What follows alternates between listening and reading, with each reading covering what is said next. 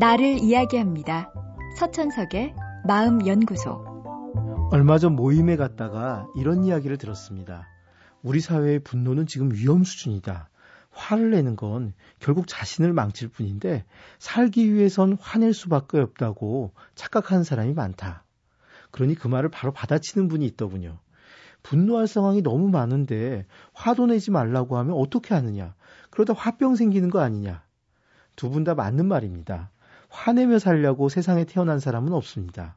누구나 평화로운 인생이길 원하죠. 화를 낼 땐 화낼 만한 이유가 있는 것이고 한 사회의 분노 지수가 위험 수준이라면 그 사회엔 분명 문제가 있는 겁니다. 그렇다고 분노가 개인에게 도움이 되는 건 분명 아닙니다. 분노는 우리의 영혼은 물론 신체적인 건강까지 위협하는 만병의 원인이고 문제를 해결하는데도 별 도움이 되지 않습니다.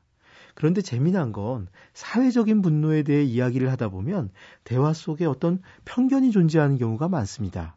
화를 내는 사람은 나이가 어리거나 못 가진 사람이고 사회가 이들에게 좀 더 귀를 기울여야 한다는 식이죠.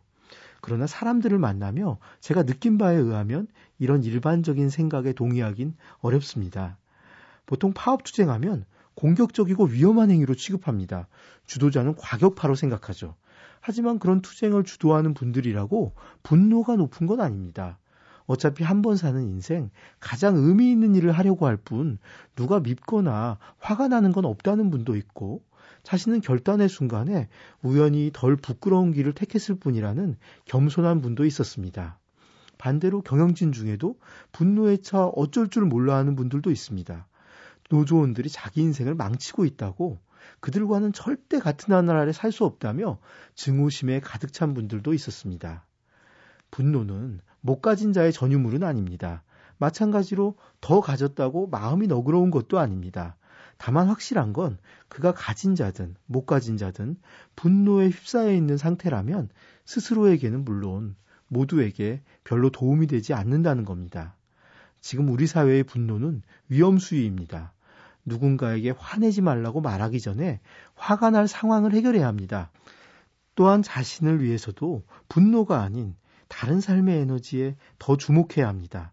그래야 분노의 파도에 휩쓸려 함께 사라지지 않고 평화로운 땅에 함께 자리 잡을 수 있을 겁니다. 서천석의 마음연구소. 지금까지 정신건강의학과 전문의 서천석이었습니다.